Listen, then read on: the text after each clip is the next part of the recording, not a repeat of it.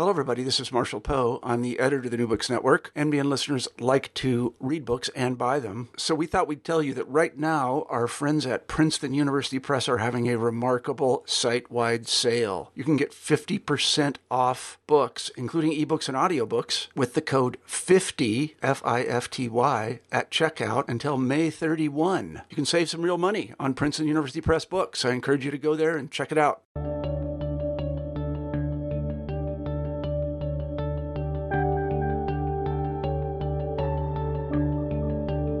Everyone, and welcome to New Books in History. I'm your host, Roxanne Panchasi. My guest today is John Munro, the author of The Anti Colonial Front The African American Freedom Struggle and Global Decolonization, 1945 to 1960. And the book was published by Cambridge University Press in 2017. Hi there, John. Hello, Roxanne. How are you? I'm fine, thanks. Thanks so much for taking the time to speak with me today. I really appreciate the invitation. Thanks for having me. Could you get us started by telling our listeners a little bit more about yourself? Uh, sure, yeah. I'm originally from Vancouver, but now uh, I teach in the history department at St. Mary's University uh, in Halifax, which is a small city in Canada's East Coast. For that, I was a graduate student at the University of California, Santa Barbara. And I worked there with Nelson Lichtenstein was my advisor and uh, was really blessed with a great committee there. I worked there with George Lipsitz, Alice O'Connor, Howard Winant, and uh, the late Cedric Robinson and they were um, very influential on the on the ideas I try to uh, explore in this book. So, can you tell us a little bit more about how you got interested in the questions and issues that you deal with in the anti-colonial front? Sure. Um, to answer that question, uh, I have to go back a bit farther. I was an undergraduate student and wasn't sure of my path. Kind of drifted out of uh, studies was working full time in the in the workforce and came back to um, to, to, finish my uh, bachelor's degree at the it was probably almost 30 or so at the time.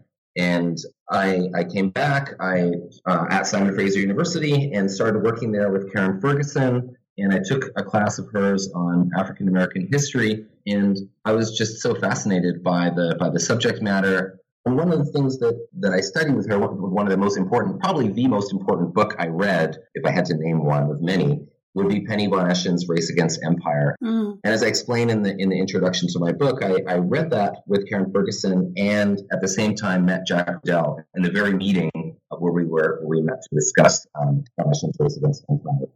And Jack O'Dell um, is someone who this is about 15 years ago, but has now become a little bit more well known, partly because of the work of Nikhil Singh and, and others. Uh, Ian Rocksborough-Smith, uh, for example, have, have done more work to, to explain uh, his, his great significance uh, as an activist in the Black freedom struggle in the United States.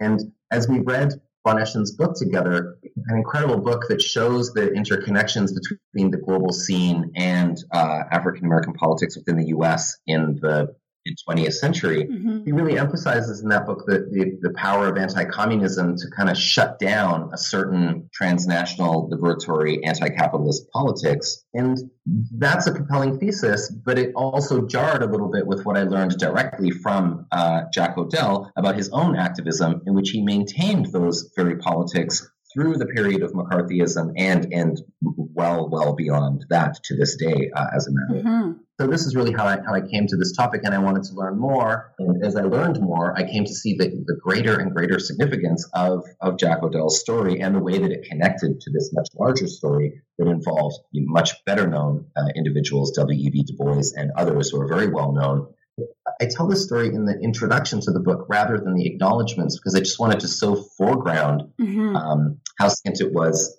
in terms of how I came to the to the project.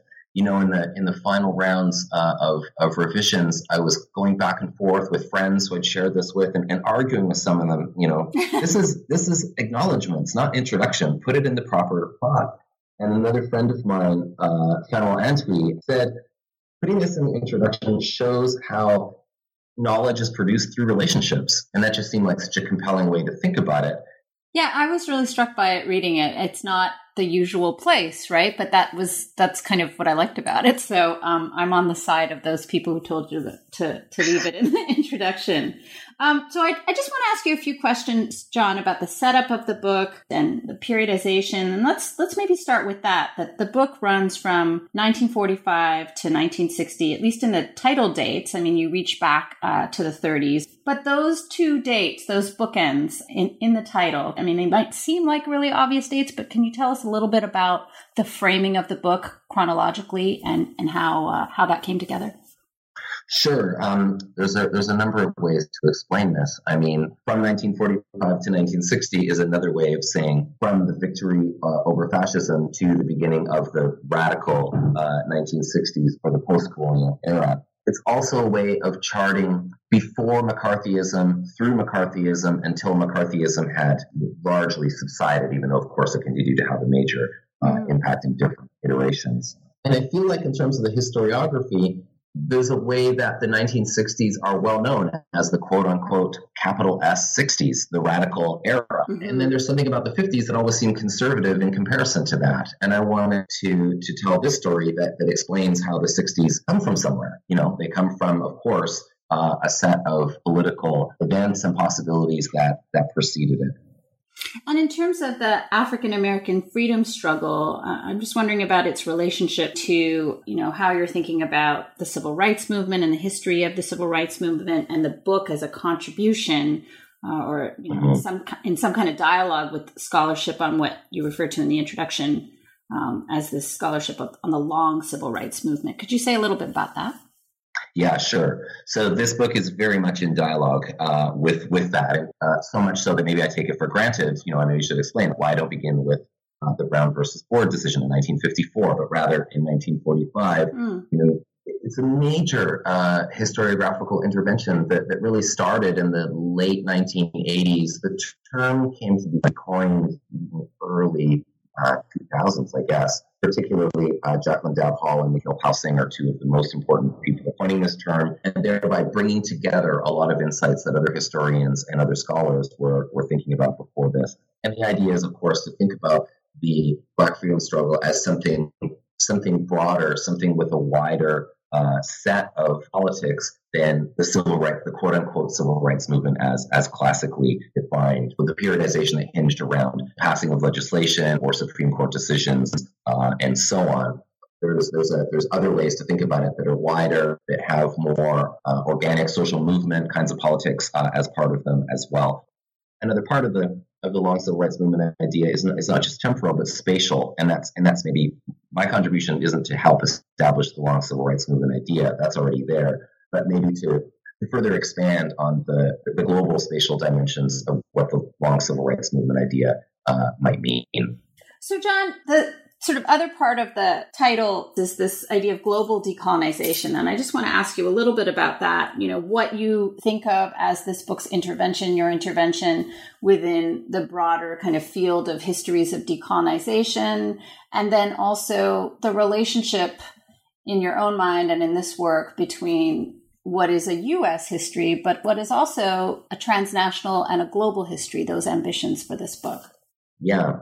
Well, if the first argument is about the persistence and continuities of, of a kind of transnationally minded black radicalism through the McCarthy period, then the second argument speaks exactly to this point about the way that colonialism and decolonization fits into this international picture. Mm. And so worked on this project and started thinking more about the, the transnational dimensions. At first, I really thought of it in terms of Cold War studies and Cold War historiography. The, what was the international answer? The Cold War. Mm-hmm. Um, and then as I read other work outside of Cold War studies and, and also definitely the huge transformations that have happened within Cold War studies in terms of thinking about decolonization and the Cold War, I came more and more to see that my my primary frame of the Cold War wasn't quite the right one, but actually the more fundamental frame, and therefore, I came to argue, the more fundamental historical structure of the 20th century uh, is colonialism, mm. which is maybe a bit of a strange argument because you can't really, there's no empirical basis for that exactly. Um, it's more of a sensibility than, than really um, a provable argument, which I'm comfortable with because I'm not an empiricist anyways, but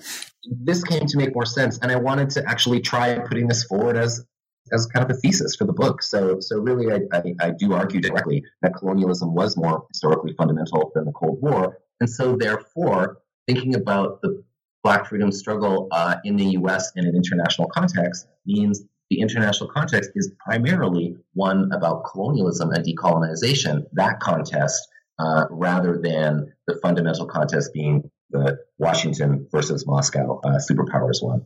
Mm-hmm. And so the anti colonial front, as a choice of kind of the lead title to the book, you know, to break it apart a little bit and tell us a little bit about what it means. Can you say a few words about that? Sure. I mean, the title in some ways is an echo of uh, the American Studies scholar Michael Denning's um, The Cultural Front, mm-hmm. which is this absolute landmark, right? Um, work in, in, American Studies of left culture and politics. Um, it's kind of an encyclopedia and a great read all at the same time in the 1930s and, and 40s primarily. And, and I just was so taken. I read that book in graduate school, and I was just so taken by its approach and, and, and what it was able to do and it was I, I, couldn't produce an encyclopedia like that one, but I wanted to, echo its its approach, even if the echo is is more faint than than the original. Uh, in terms of trying to bring together a variety of, of political positions in a, front. It's, it's, it's a good word for it. It's a, it's, it's a loose affiliation, but it nonetheless is an affiliation. And I wanted to capture that. And so this is how I came to the.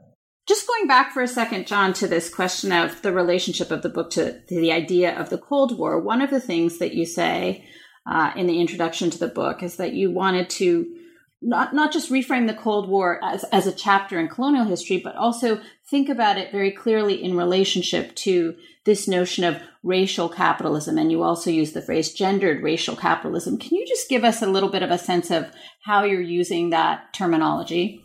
Sure. Um, well, racial capitalism, uh, I borrow from from Cedric Robinson, who didn't coin the term. He he kind of came up with it uh, in dialogue with some South African historiography, as the historian uh, Peter Hudson has shown. But I also uh, wanted to think about the ways that, and other scholars have have argued this about Cedric Robinson's work, particularly his book Black Marxism, that his term racial capitalism is, is not a foreclosure. It's not a term that says there are two categories that can be thought with, uh, and and that's the and that's the totality of of a given uh, structure. But mm. rather, if we can think about race and capitalism together as intertwined structures, white supremacy and capitalism, I should say more more correctly, then uh, that's an opening to how we might think about patriarchy uh, as well w- within that. And so, so this is the sense in which in which I mean term. But I also mean it, it's not, it's not only a kind of retroactive um, application of a term onto an earlier period, but I also learned from the people I'm writing about. Some of the, the feminist actors that I, that I talk about in the book, from uh, Amy Ashwood Garvey at the Pan African Congress in mm-hmm. Manchester uh, in 1845, to people like Esther Cooper Jackson, and, and at the most kind of fully theorized level, uh, Claudia Jones, writing in the, in the journal Political Affairs there's a way in which this category is really, uh, th- th- this framing is already really in operation. And not everybody is, is sharing this or exploring the, the gender dimensions of racial capitalism, but, but it's there. Mm-hmm. And so, so I'm learning from that. And then also thinking about contemporary debates and discussions about Cedric Robinson's work as I frame this term, which, which really I think is, is capacious and, and does the kind of work that, that I think gets us to a place of understanding this era politics in its its many dimensions. So I guess I want to ask you about, you know, what you refer to in the introduction, I think, as the archive of the anti-colonial front and the range of sources that you're using to get at both the kind of bigger picture of imperial, colonial, anti colonial dynamics and Cold War dynamics and some of these other things, but also the words and experiences and activisms of these individuals. And you look at so many of them over the course of the book. So could you talk a little bit about your sources and the range of things that you're drawing on for this work? Certainly. And this was a challenge um, in that one of the ways to approach this topic is to look at some of the organizations these individuals were, were involved in. And again, there's a way that the archive preordains the argument in this sense, in that if you look at an organization, at a black radical organization in the United States, and I look at several of them, of course, in this book, many of them were, many of the organizations were unable to survive the, the McCarthyist uh, repression. Mm. And so there's a way that that archival uh, source will then sort of tell that very story that McCarthyism brought to an end this form of politics. And this is again why, for me, Jack O'Dell is so, is so important to this story because organizations that he that he was a part of folded, but that didn't mean that he stopped thinking the way that he did or or stopped carrying on exactly the kinds of uh, politics and activities that he that he was doing. Right. So here was the challenge then, if not an organizational set of records, then then how to do it. And the, the W.E.B. Du Bois papers were, were the center, the archival core of the book because they're so thorough uh, and they're so voluminous. And uh, the historian and Du Bois's assistant Herbert Aptheker did did such a good job in collecting everything that using that as the core, then I could see who Du Bois was in with, and then just follow who they were in conversation with, and just really try to follow the correspondence. That was the way to do it for me in this book, a way of trying to track the conversation beyond what happened to various organizations, and then that in dialogue with with publications uh, of the period, of course, as well. Some novels, some literature, uh, but primarily uh, journalistic and monthly theoretical journals like Political Affairs uh, and and many others. So it ended up being a kind of yeah, diverse archive mm-hmm. in that sense and, and I really learned to. I talked a little bit about this in the introduction, but I really um, uh, Minkah Makalani's work really influenced me here uh, as well. He, he has this kind of phrase about repositioning the evidence, which I just thought that was exactly exactly what I wanted to do. That hmm. that phrase captured it for me because some of the sources I've looked at, in fact, many of the sources I've looked at, other people have looked at them before. This isn't an empiricist exercise again of I found the proof in the in the archives, right. but rather reading them this way is the way that makes sense to me, and and therefore the way that I think makes this argument uh, most most compelling. So the variety of, of archival sources was absolutely essential to the kind of argument and arguments that I'm trying to make in the book. It's also a book, John, that complicates our understandings of some political terms that we use regularly and sometimes you know need to think more critically about or take apart more this is kind of an impossible question, but I at least want, you know, before we get into the details of the chapters, to ask you to say a little bit about how you are looking at uh, and how you're using some of these terms left, liberal, at least for the purposes of this book, because the book is about complicating how we understand liberalism's relationship to um, imperialism. But also, you're looking at left, but left doesn't here mean just party politics or communist party mm-hmm. politics. So could you just say a little bit about the the messiness, I guess, of some of the political terminology in the period that you're that you're looking at? Sure. And here I enter uh, directly into a debate about the relationship between liberalism, uh, U.S. Cold War liberalism, and the Black freedom struggle. This debate, there are there are several historians taking part in it, but if I was to to say that the, the two most important would be Gerald Horne and, and Carol Anderson, and to, to, oversimplify, just to be brief, both of them make quite complex arguments. But for Gerald Horne, anti communism during the Cold War really scared liberals away from the, the wider uh, transnational political economy oriented type of politics that were more in evidence in the 1930s. And, and so for, for, for Gerald Horne, for example, this means that, that organizations like the NAACP really backed away from an anti colonial position because of the, the politics of the Cold War uh, and the ways in which that limited those, those types of, of politics. Whereas Carol Anderson looks at the NAACP as well and says, no, we can see that the NAACP made many courageous stands against colonialism uh, during the very era of uh, Joseph McCarthy and, and beyond. So I enter into this into this debate, and, and, and even though they're they can they seem quite polarized in some ways, these two arguments, they, they both have have aspects of them uh, that are that are correct. Definitely, there's ways that the that the NAACP and other liberals, African American and and white supporters of the civil rights movement from uh, a liberal perspective, really did tone down the ways in which the, uh, something like capitalism could be could be talked about, mm-hmm. and certainly the ways in which the United States might be an imperial power. Right. In this sense, liberals really did fall within a within a Cold War paradigm, thinking about sort of U.S. freedom, even though freedom that, that might need some work, versus Soviet totalitarianism. Mm-hmm. Whereas other actors further to the left in the Communist Party, but certainly not, not only there, uh, saw the U.S. as an imperial power, and so in some ways we can certainly criticize Stalinism, and that's that's an issue that I that I bring up as well. Mm-hmm. But communists and others further to the left were more interested in holding on to capitalism as something that was necessary to think with in terms of, of dealing with this larger structure that I'm calling gendered racial capitalism. Mm-hmm. Both sides of this of this debate had things that, that I could see the, the, the truth of and and try to balance uh, between them while acknowledging uh, each side.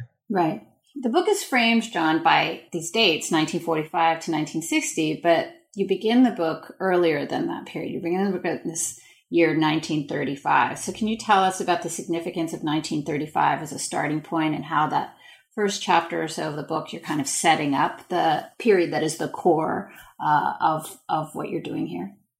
Yeah, sure.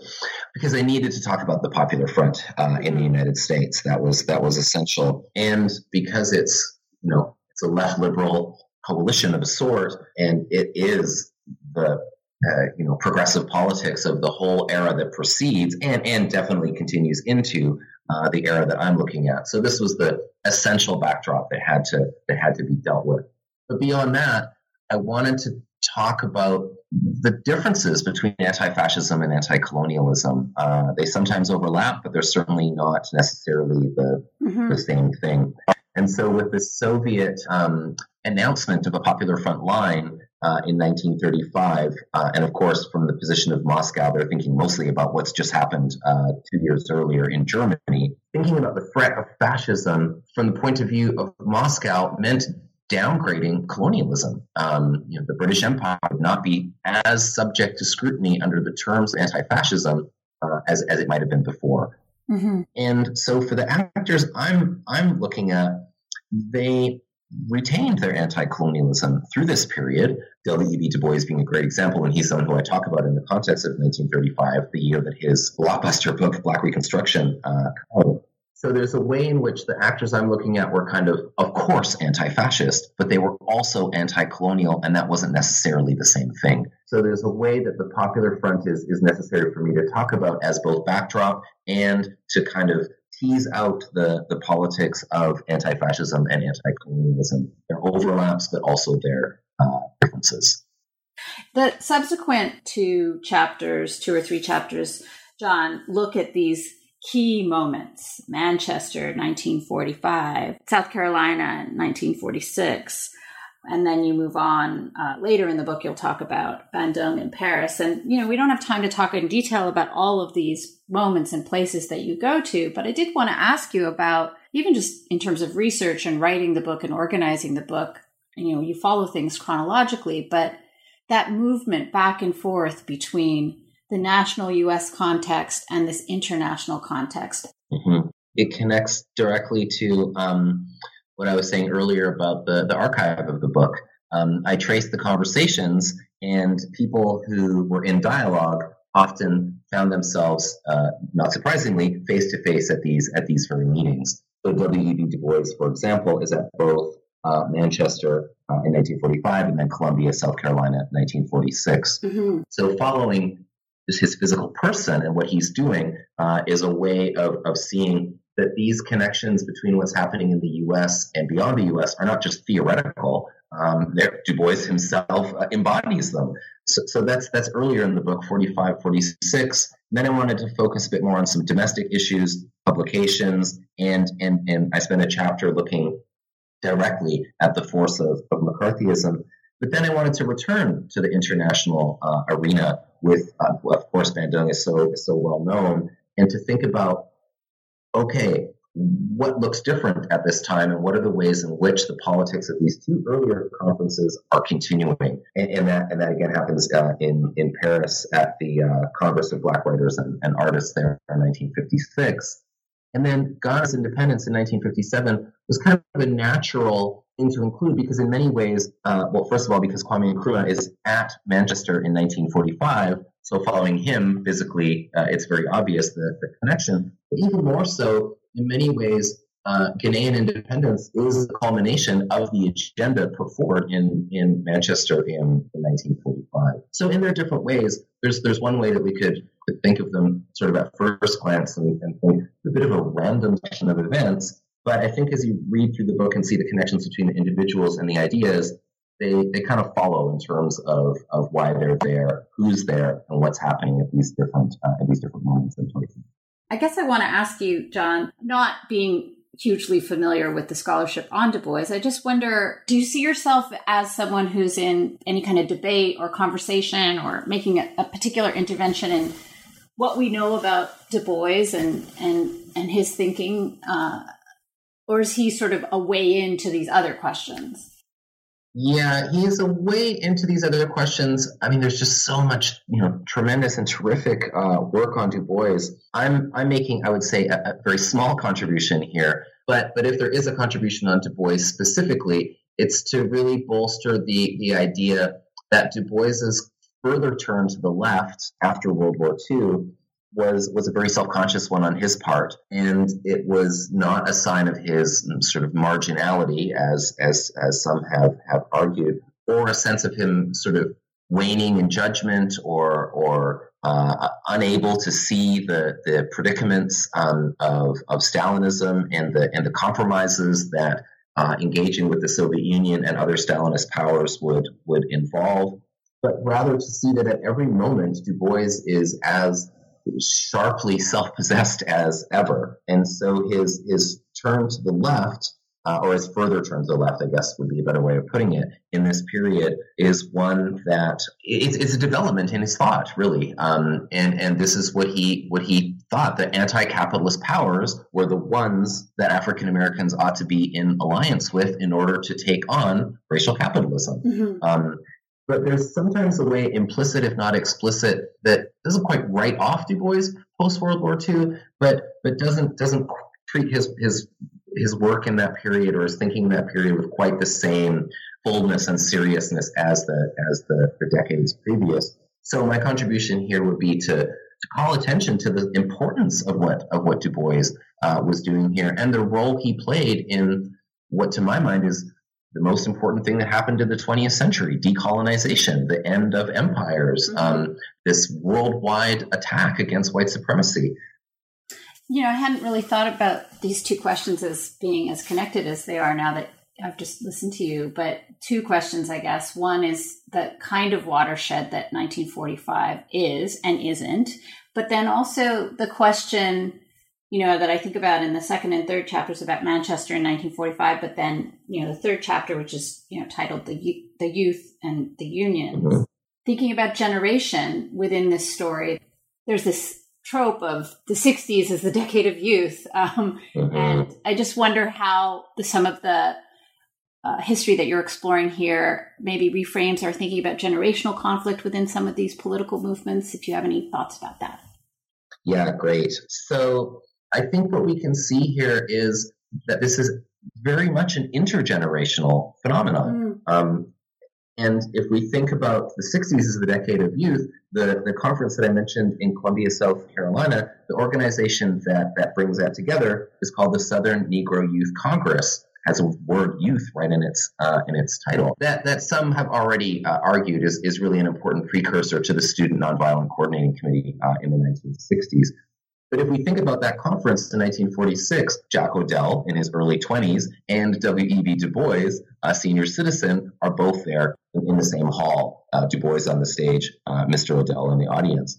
And so we can think about generation. I think it's, it's a good category to think with, but it's not the most salient one. It's right. not the one around which the most important div- divisions are, are happening. The, the, the divisions are, the, the, more important divisions are on the questions of what is the relationship of capitalism to colonialism and what should one's position be towards the U.S. foreign policy uh, in, in the Cold War context? Is that just more imperialism or is the Cold War uh, something new? And again, to the, to the question you already asked about gender, what are the gender politics of, of this political formation? So I think about those kind of more classically, I guess, intersectional sorts of um, uh, vectors of power as the as the most significant ones. Generation is of course there, but it's it's it doesn't it's not in the foreground in the way that these other uh, dimensions are. Mm-hmm. Do you want to say something, John, about 1945 and how you think about it as a, or how you're working with it as a break, but then not also? Yeah, exactly. I mean, it's funny. I, I, begin, you know, of course, it's it's on the cover of the book, um, and so therefore announces it in some ways as the beginning of something. But what I really want to do, and, and, I hope was able to get across in the book, is that that that exactly as you said, it, the ways that it's not a watershed, the ways that under the terms of what's called the Cold War, imperialism continues. Mm-hmm. Um, and so, if we think about it in those terms, 1945 is not the beginning of an entirely new chapter, but much more the continuation of already existing colonial types of, of uh, transnational structures. So, in addition to exploring these different moments and sites and the movement of these political actors and activists and their ideas across these spaces, you have this chapter, John, in which you explore three Cold War texts, and you know you refer to it as the anti-colonial front in print. So you focus on three journals. If you could just give us a sense of you know what three journals do you do you talk about in this chapter? Why did you choose them, and what's the significance of of, of these three publications? Yeah, I chose them for, for a few different reasons. Um, one was to simply track the, the continuity of, uh, again, a black radical transnational uh, sensibility uh, at this time in the United States. And so these, these journals are good examples of, of this continuity that I'm, that I'm talking about. So as a whole, they do some of that work. Mm-hmm. I also wanted to talk about these journals together because I wanted to, to speak to, to the simultaneity of reading, uh, in a sense, the ways that someone might be reading uh, a journal as left as the Communist Party's journal, but particularly in the African American community, one individual who's reading that journal may well also be reading the NAACP's uh, journal, the, the Crisis, even though its political position is is somewhat different. Right. So I wanted to think about readers reading these together, as was probably often the case. So that was that was one um, way of thinking about it. So I've got the Political Affairs, the, the monthly theoretical journal uh, of the Party of the United States, Freedom, which was the journal that uh, Paul Robeson uh, headed and ran. Its its timeline is a bit shorter, 1950 to, to 55. Mm-hmm. Um, and so I wanted to also track what the politics of what sort of once was the Popular Front looked like from both liberal and left perspectives in the post Popular Front 1950s. Yeah, I think bringing together the discussion of these three journals, and I'm sure there are other well, you do talk about a number of other types of publications throughout the book, really gives the read the reader, I mean me in this case, a sense of this proliferation of voices in a period that people tend to maybe assume, you know, especially people who don't know as much about this history, was a period of relative silence or the mm-hmm. suppression of, of, of discourse and dissent on, uh, on this and on these and other issues. And it kind of exactly, yeah, and it kind of leads into this I guess uh, in a way, it's kind of another part of the argument that you're making about how the anti communist orthodoxy of this period or this era didn't crush anti colonialism, which is this chapter in which you talk about the uneven impact of anti communism. And I was really, um, really struck in this chapter, which is, I guess, chapter five of the book, where you are kind of turning things around a little bit, saying, what, you know, what happens if we think about McCarthyism? Um, as an imperial form. So could you you say a little bit about mm-hmm. how that's working and and the effect that it has in terms of your arguments in the book?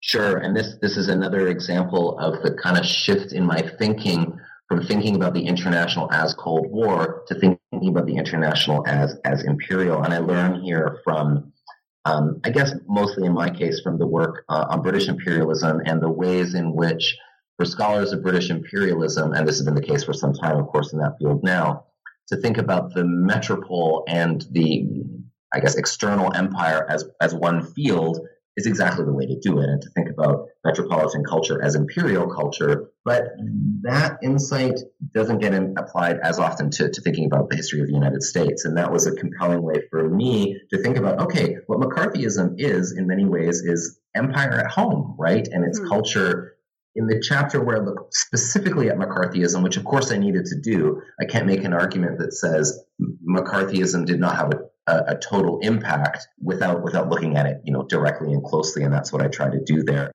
In the sixth chapter, John, this is the chapter in which you talk about Bandung and Paris. So you talk about the African Asian Conference in 1955, and in 1956 you're looking at the first International Congress of Black Writers and Artists. And one of the things that came up for me as I was reading this part of the book was the question of how culture plays a role in all of this, whether it's American culture, African American culture, European culture. You know, what role is literature playing in this set of exchanges and this movement of ideas and politics or music or this this feels like a chapter in which you're looking more at culture than other other places in the book. But yeah, I'm just wondering about the relationship between culture and politics in this history that you're that you're looking at. Yeah, um, they're always there. They're always related. And the people who I'm writing about in this book very much saw that. I learned that from that. I don't impose that on them. I learned that mm. from them. And so in this chapter, uh, Richard Wright is probably the best example of, of, of what you're talking about. A novelist obviously also much more than a novelist, an intellectual and political thinker and activist in, in so many ways. And, and he's at both of these places. He's at Bandung in 1955 and he's at the uh, Black Writers and Artists uh, conference in Paris in, in 1956. And, and he's writing essays. Uh, his his book, The Outsider, comes out in the in the 1950s. He's kind of shifting through different genres. Um, he, writes a book about Bandung, uh, a nonfiction book, and so he's working with these different cultural and and other forms uh, as ways of, of thinking about and exploring these these very questions and and the themes of the book. So maybe the most well for me as a reader, the most heartbreaking chapter title is Independence: The First Stage of Neocolonialism. Um, mm. This chapter on Ghana in 1957 and how I guess the question I have for you is, you know, how do you use the case of Ghana here to illuminate the relationship between colonialism and the Cold War, but also, you know, how does Ghana work to be a place of ferment, but also of disillusionment uh, in this period after independence? Yeah, yeah, and I'm and I'm borrowing there from uh, from Kwame Nkrumah himself uh, with that with that title. And yeah. what I particularly want to do here, what I wanted to do with this chapter was there's there's a way in which this is a familiar story, right? That the the hopes of what decolonization might have been were hopes that were not realized, uh, particularly looking at it, you know, the, from this many uh, decades later. But I wanted to, to make clear that the actors of this moment were very much aware of that um, of that possibility. Um, and yet, in the face of that, that was influenced kind of one of the, the people who I was reading quite a bit of as I got sort of towards the end. I was working on the revisions. Was the anthropologist David Scott and, and the way that he that he writes about tragedy as, as a useful way of thinking about freedom struggles. And what I wanted to do was to, to really foreground and emphasize the fact that people like Kwame Nkrumah uh, certainly Claudia Jones, certainly W.E.B. Du Bois, certainly Jack O'Dell mm. already had a sense that this is exactly what might happen, and, and particularly for someone like Nkrumah, who himself, of course, was the head of government that w- was was such a site of hope and inspiration uh, for so many people, uh, and also a place of, of disillusionment for, for others, or over time, sometimes for those for those very same uh, individuals. C.L.R. James here would be uh, an example. Mm-hmm. So, so this is what I'm trying to do here. The story of of decolonization to neo-colonialism and ultimately neoliberalism, I think is a story that most of us know or have a sense of. Um, but what sometimes gets dropped out of that is the is the sense of this isn't just us knowing that looking back at the past, but rather mm. um, if there's anybody to learn from on this question, it's perhaps those who who lived through and contested these these situations as they as they took place, and in fact, in many cases, anticipated them and realized that of course the forces of imperialism were not going to just take the flag down, go home, and call it a day, right? Of course, right. it was always going to be an ongoing uh, contestation. And so hopefully my discussion of, of neo-colonialism does, does some justice to that, that very fact that it's these actors who are often the most insightful uh, in terms of thinking about this very, uh, and in some ways, familiar question. We've already talked, John, about how, in some ways, one of the projects here is to breathe a certain type of political life into a period that people maybe tend to think of as one in which certain types of politics were squashed you know to what extent are you do you see this book as a challenge to the idea of the 60s um, mm-hmm. and all mm-hmm. that it has represented how are you in conversation here with you know some of the newer work on on thinking about the decade do you still believe in the 60s and is this the prehistory of the 60s. Mhm. Um, you end the book in 1960. So, yeah, I guess I'm wondering about your relationship to to what comes after the period that you're focused on in this book. Hmm I mean, I think that, of course, I don't know the historiography and the literature on the 60s as well as the 50s, but, and of course, this year, you know, we, we have uh, so much thinking and remembering to do about 1968. Mm-hmm. Um, and, and that stands. I mean, I don't feel like what I'm trying to do with this book is to is to say the 60s didn't really exist as a radical decade, or that decades are meaningless, or, or what have you. I, I think those kind of sort of common sense ways of thinking about the 60s at this point can stand next to a book that says, "And here's where some of that came from." Right. Um, and that's really what I'm what I'm trying to do here. I think again maybe the point about generation that I try to make, if not if not so explicitly, but that this that the Black freedom struggle uh, in the era I'm looking at was very much an intergenerational one. And I'm certainly not. This isn't a, a new argument uh, coming from me here, but that in the 1960s also continued to be the case. So I think maybe if anything, if there's anything I'm doing to to revise the 60s as a kind of quote unquote decade um, and as an idea, is to maybe diminish somewhat the importance of, of generation uh, and to think about these other kinds of categories that other people already have thought about, but to, to sort of help to put those in the foreground by showing where where, where a lot of the um, the, the radical politics of the of the 1960s and the transnational uh, politics of the 1960s came from. In the epilogue to the book, John, you're considering neocolonialism and neoliberalism. So, how are you defining and thinking about neoliberalism here? And what does it mean to reflect, as you're interested in doing, on neoliberalism as tragedy? Yeah, I'm, I think again with my emphasis on the continuities of colonial forms of structure throughout, uh, before, throughout, and beyond the 20th century in this book, I'm thinking about neoliberalism mm, not so much as a radical departure from welfare state or whatever we might want to think about came before, but more as as a new chapter in imperial global relations. If we think about neocolonialism as the uh, sorry, if we think about neoliberalism as the form that uh, that colonialism is currently in, then that to me is, is a useful way to think about, um, and of course, one that emphasizes uh, capital accumulation uh, above all, um, and and that doesn't diminish the state, of course, but that reorients the state towards the security apparatus that will protect capital accumulation. Uh, here, I learned very much from the arguments of uh, of Jordan Camp and others on on what what neoliberalism is. Mhm. Um, that, that for me, this is this is the way to see this. That the, the dashed hopes of of decolonization uh, are, are best understood as, as as the triumph of neoliberalism. But at the same time, very much that contestation uh, continues, and in the same way that the, that the actors that I'm writing about in the 1950s say uh, were very aware of these politics. So today, of course, an organ, a group like Black Lives Matter. Um, what more uh, savvy and, and significant um, group could we think of uh, in terms of thinking about all of the implications of the of the political uh, moment that we're in, racial, uh, imperial, global. So I, I, feel like this is the way to think about neoliberalism as part of a, a, a, the latest articulation of gender racial capitalism, which again I learned so much from in the contemporary moment when I when I learned from Black Lives Matter.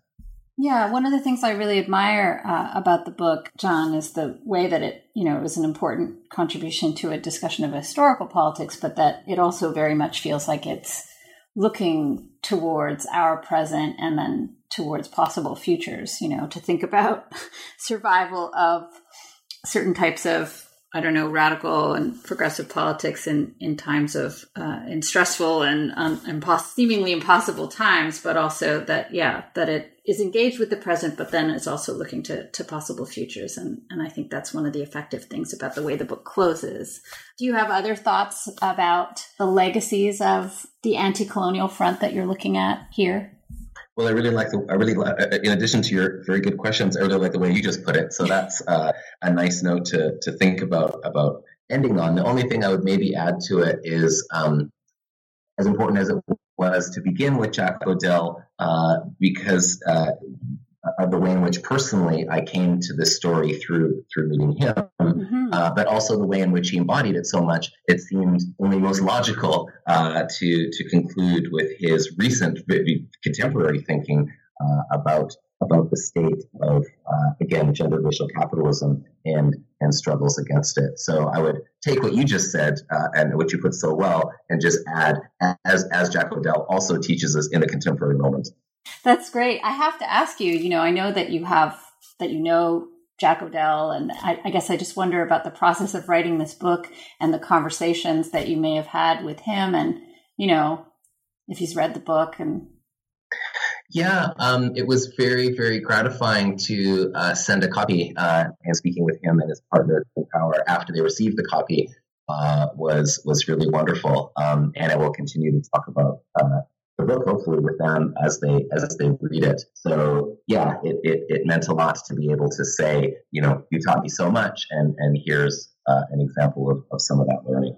That's pretty incredible. Well, John, I have one last question for you, which is, what are you working on now? Uh, yeah.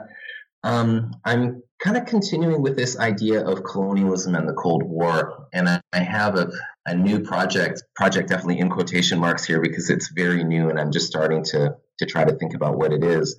Um, but to think more in, in, in some ways in a, in a traditional diplomatic history mode, and to think about looking at U.S. foreign policy in, in this same era, um, in the 1940s and 1950s into the 1960s as as imperial uh, foreign policy, but also trying to resist using the Cold War. This is the difficult part for me. Trying to resist using the Cold War as the way to explain uh, what U.S. foreign policy is uh, in the um, in the post World War post World War II period.